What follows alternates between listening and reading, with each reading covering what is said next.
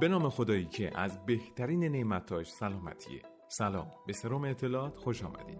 من سید ارفان مجیدی اینجام تا با توجه به سوالات شایع بیماران در بیمارستان که به دلایل مختلف بی پاسخ میمونه و منبع معتبری در دسترسشون نیست پاسخ بدم. مطالب ارائه شده بر اساس آخرین منابع به روز پزشکی دنیاست که لینک اونها در توضیحات اپیزود خدمت شما تقدیم میشه. شایان ذکره که مطالب ارائه شده اویدنس بیس بوده و شنیدن این پادکست برای دانشیان پزشکی شبیه نوروبیان خواهد بود. سوالات زیادی مطرحه. فشار خون دقیقا چیه؟ چرا زیادش بده؟ چند مدله؟ چرا به نمک غذا مرتبطه؟ ممکنه تاثیر ناگهان در زندگی ما داشته باشه؟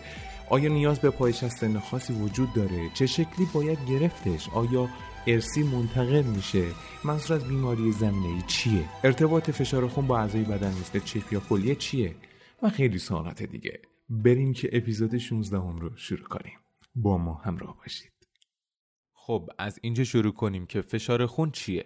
در حقیقت می‌دونیم که بدن ما یک لوله کشی عظیمی تحت عنوان عروق داره که خون رو در بدن هدایت می‌کنه و به اقصانقات بدن میرسونه. خون برای اینکه بتونه در عروق حرکت کنه نیاز داره که یکی هلش بده جلو. ارگانی که مسئول این کار قلبه و ما حاصل این هل دادن رو فشار خون میگن. پس ما همه فشار خون داریم ولی چیزی که بیماری محسوب میشه افزایش این فشار خونه که می‌تونه به دیواره رکا خود قلب و سایر ارگان ها آسیب بزنه که کم کم خدمتتون میگم به چه شکل. دومین چیز جالب در خصوص فشار خون دو عددی بودن اونه. احتمالا شما هم شنیدید. دو عدد رو پشت سر هم میگن. مثلا 12 رو 8 یا 120 روی 80 داستان چیه؟ قلب ما دو مرحله ای کار می‌کنه. در مرحله اول خون رو از سیاه رگها وارد دهلیز می‌کنه و در مرحله دوم پمپ می‌کنه در سخنگاه حالا در فاصله بین این مرحله دو تا مرحله دو بعدی فشار کمی افت می‌کنه و دوباره برمیگرده بالا. این باعث میشه ما یک محدوده فشار را در عروق داشته باشیم که فشار بالاتر رو سیستول و فشار پایینتر رو دیاستول میگن. خب فکر کنم که الان کامل با مفهوم فشار خون آشنا شدیم. حالا بریم سراغ پرفشاری خون. پرفشاری خون به بیماری گفته میشه که فشار خون فرد به صورت همیشگی بالاتر از حد مجازه. حالا بالا یعنی چقدر بالا؟ cutoff یا عددی که مرز تشخیصی برای بیماری هست عدد 130 برای سیستول و 80 برای دیاستوله. و البته افرادی با فشار بیشتر از 120 رو 80 به قولی دم در ورود به جامعه بیماران هستند. و ما بهشون گروه در معرض خطر یا prehypertension میگیم. خب اگه هنوز تعریف رو یادتونه گفتم همیشه فشارشون بیشتر از حد مشخص شده باشه. حالا مثلا اگه بعد ورزش گرفتیم بالا بود یا یه بار گرفتیم نرمال بود میشه تشخیص داد که فرد بیمار است یا نه؟ طبق گفته کتاب هاریسون ما به عنوان پزشک یا مراقب سلامت باید دو بار فشار را با فاصله چند دقیقه بگیریم و البته یک سری شرایط برای گرفتن فشار هم لازمه که جلوتر در قسمت نحوه فشار گرفتن خدمتتون میگم. بعد همه این کارا که کردیم به یک شک بالینی می‌رسیم. صبر کنید جلوتر خدمتتون میگم. کلا افراد به چهار دسته تقسیم میشن. یکی افرادی با فشار خون نرمال، دیگری افرادی با فشار خون بالا و دو دسته که احتمالا نشدید. یک دسته افرادی که افزایش فشار خون متأثر از محیط پزشکی دارن که بهش white coat hypertension گفته میشه و دسته دیگه که پرفشاری خون مخفی یا masked hypertension گفته میشه دارن. گروه white coat افرادی هستند که تو مطب یهو استرس می‌گیرن و فشارشون بالاست و هر دوباری که فشارشون گرفته میشه بالاتر از محدوده نرماله و افرادی که فشار خون مخفی دارن وقتی تو مطب فشارشون رو می‌گیریم نرماله. ولی وضعیت تنشهای کاری یا زندگیشون به شکلیه که در طول روز دچار پرفشاری خون میشن. این میشه که ما برای اینکه تشخیص بدیم واقعا پرفشاری خون داره یا نه یک پایش یک هفته ای می‌کنیم که ببینیم در طول روز این افراد چه وضعیتی دارند. و نهایتا تشخیص بیماری رد تایید میشه.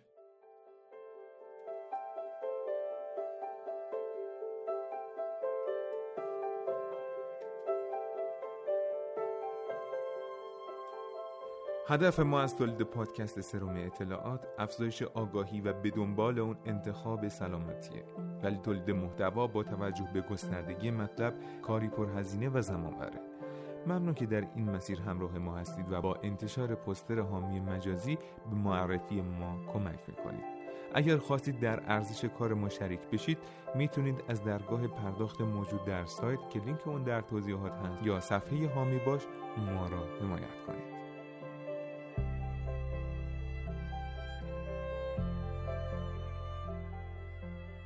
بیماری پرفشاری خون یک بیماری خاموش محسوب میشه ولی می‌تونه علایمی رو برای فرد به وجود بیاره سردرد نسبتا شدید صبحگاهی، خستگی و بیحوصلگی، مشکلات بینایی، نظیر دیسک سوئلینگ که در دید فرد مشکل ایجاد می‌کنه، درد قفسه سینه و سختی نفس. اما اکثر افراد با این علائم برای پرفشاری خون مراجعه نمی‌کنن. حالا می‌خوام خدمتتون بگم چه شرایطی باید باشه که سنجش فشار خون نماینده واقعی فشار خون شما باشه و تحت عوامل گذرای محیطی بالا یا پایین نرفته باشه. طبق کتاب باربارا بیتس قبل از سنجش فشار خون فرد باید 5 دقیقه در حالت استراحت باشه و بلافاصله بعد از یک فعالیت مانند بالا اومدن از طبقه با پله یا هر فعالیت دیگه نباشه دست باید همراستو با قلب قرار بگیره و به گفته بعضی منابع در نیم ساعت گذشته از سیگار، چای و قهوه استفاده نکرده باشه. در این حالت آماده سنجش فشار خون هستیم.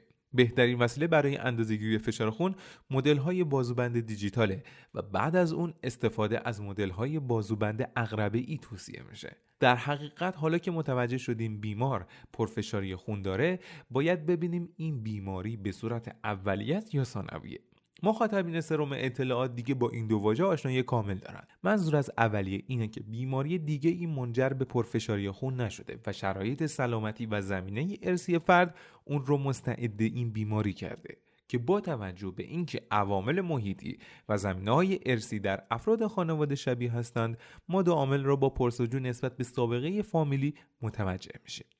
یک جمله که شاید در عواسط جمله قبلی مظلوم بود رو من دوباره بگم. فشار خون اولیه یک بیماری ارسی یا مادرزادی نیسته ولی زمینه های ارسی می‌تونه فرد را مستعد ابتلای این بیماری بکنه.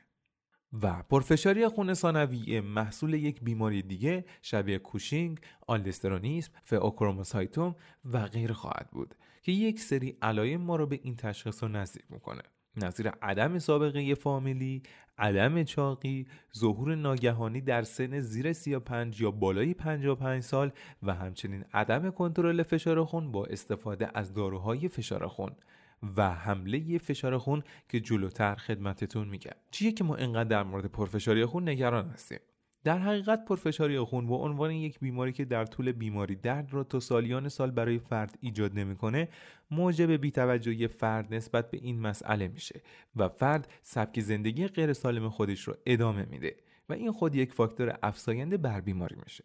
طبق آمارهای معتبر مسئول بیش از 50 درصد سکته های قلبی و سکته های مغزی پرفشاری خون خواهد بود و این اتفاق به خاطر تأثیر مزمن این بیماری بر مغز و قلبه و این تأثیرات محدود به همینجا نیست و بر روی کلیه و چشم این افراد هم تأثیرات بعضا غیر قابل برگشت خواهد داشت. من در صفحه اینستاگرام سروم اطلاعات ویدیوهای مربوط به تاثیرات پرفشاری خون بر ارگانا رو گذاشتم. می‌تونید از اونجا استفاده کنید.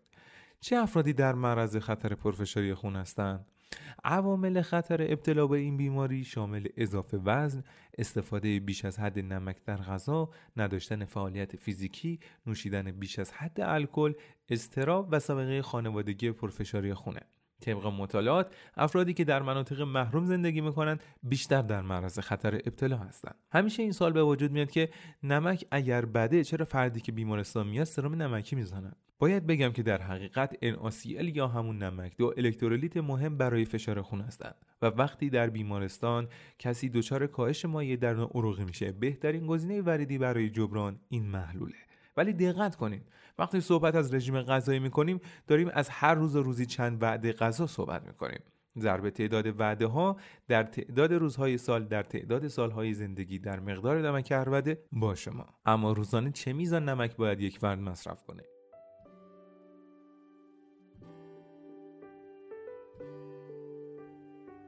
تب یاد یک اپلیکیشن آموزش حوزه پزشکیه که علاوه بر اینکه الان مزیت قابل توجهی نسبت به رقیبای خودش داره دورنمای روشن در این حوزه داره. دلیلش هم واضحه چون نگاه دستن در کاران این اپلیکیشن رو به آینده است. طبق صحبتهایی که من باشون داشتم عملا نیاز یک دانش رو در حیطه آموزش در انواع مدیوم برطرف می‌کنن. سعیشون در طراحی نرم افزار user friendly بودن و active learning و روش‌های آموزشی جدیده و در آخر میشه چکیده کارشون رو در شعارشون خلاصه کرد. تبیات یادگیری شیرینی تب ممنون از تبیات که اسپانسر این اپیزود سروم اطلاعات بود.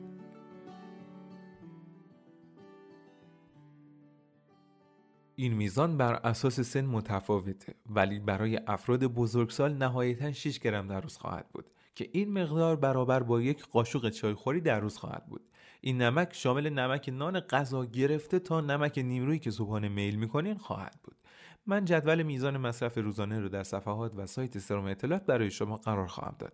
خیلی از اوقات ما در جریان میزان نمک دریافتی غذایی که میل می‌کنیم نیستیم و پیش خودمون میگیم ما نمک خیلی زیادی نمی‌خوریم که. ولی طبق مطالعات این تصور خیلی با واقعیت همخوان نیست. جدا از غذایی که داخل خونه طبخ میشه بهتر محصولاتی که از بیرون خریداری میشه رو نگاهی به برچسب مواد غذاش بندازیم و ببینیم دارای چه میزان نمک در 100 گرم خواهد بود. اگر این میزان کمتر از 3 دهم گرم بود یعنی اون محصول کم نمک محسوب میشه. و اگر بیشتر از نیم گرم بود اون محصول پرنمک محسوب میشه. و ما بین این دو عدد همرنجیه که نمک متوسطی را داره.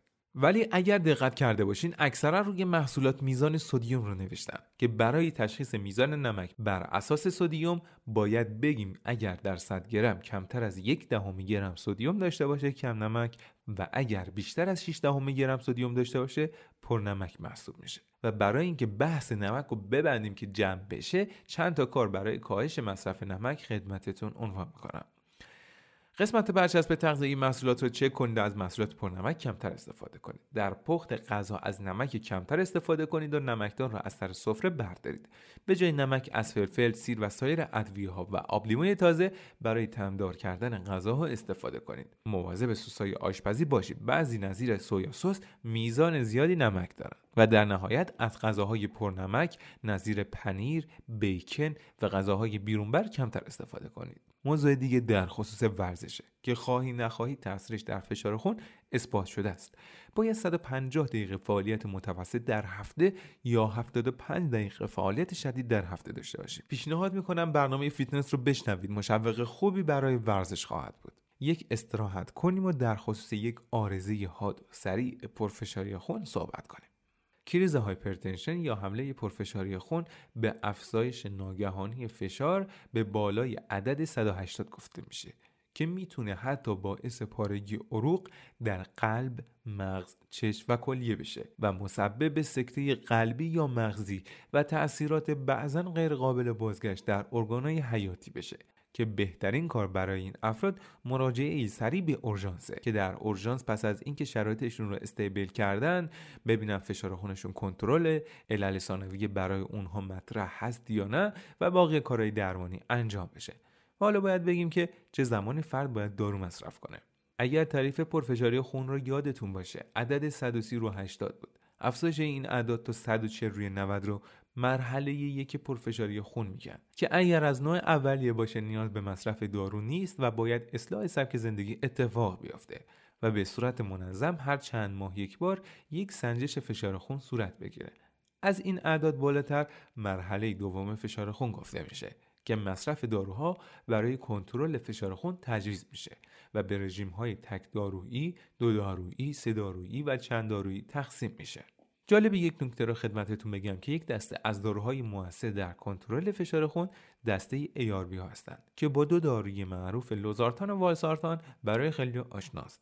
خوشحالم در خصوص بیماری کرونا با تیم پژوهشی در پروژه همکاری کردم که از کارهای ارزشمندشون تهیه یک مقاله موثر در خصوص مسیرهای مولکولی مشترک این دسته دارویی در درمان بیماری کرونا بود. که در کمبریج چاپ شد و جز ده مقاله با بیشترین دانلود قرار گرفت. خواستم اینجا از استاد خوبم جناب آقای دکتر زینالیان برای زحماتی که برای این تیم پژوهشی می‌کشند تشکر کنم.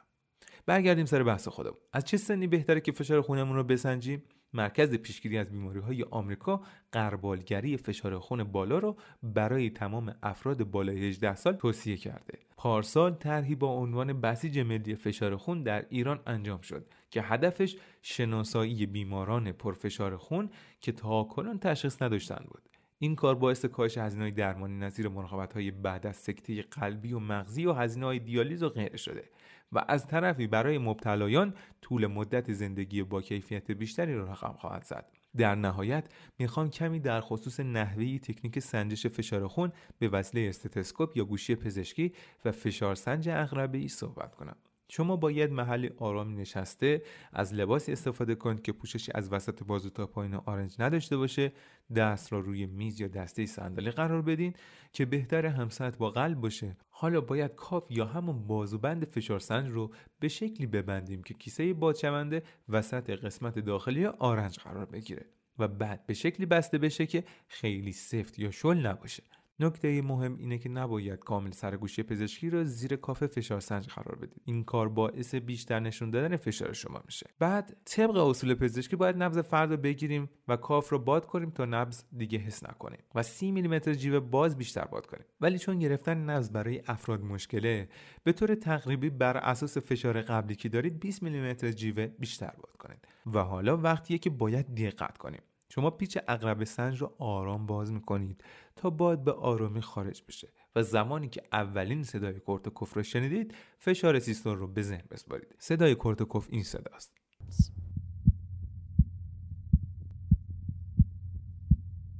و وقتی که آخرین بار این صدا رو شنیدید اون فشار دیاستول خواهد بود. سنجش فشار یک مهارته و این مهارت به مرور زمان بر اساس اصول اگر انجام بگیره تقویت میشه. من فیلم آموزش بستن بازوبند رو در صفحه اینستاگرام و آپارات سروم اطلاعات برای شما بارگذاری خواهم کرد. ممنون که در این برنامه همراه ما بودید و البته بیماری پرفشاری خون مبحث بزرگی و گفته های پزشکی پژوهشی زیادی داره. ولی من سعی کردم که اطلاعاتی که برای شما مفیده رو خدمتتون عنوان کنم. در آخر یک خواسته ازتون داشتم. ما یک نظرسنجی در سایتمون گذاشتیم که خواهش مندم اگر ممکنه با توجه به لینک اون که در زیره به این یک سال پاسخ بدید که ما بتونیم بهتر خدمت شما برنامه ها رو تقدیم کنیم. بار دیگه شعار برنامه رو میگم. برای شاد بودن باید سالم بود.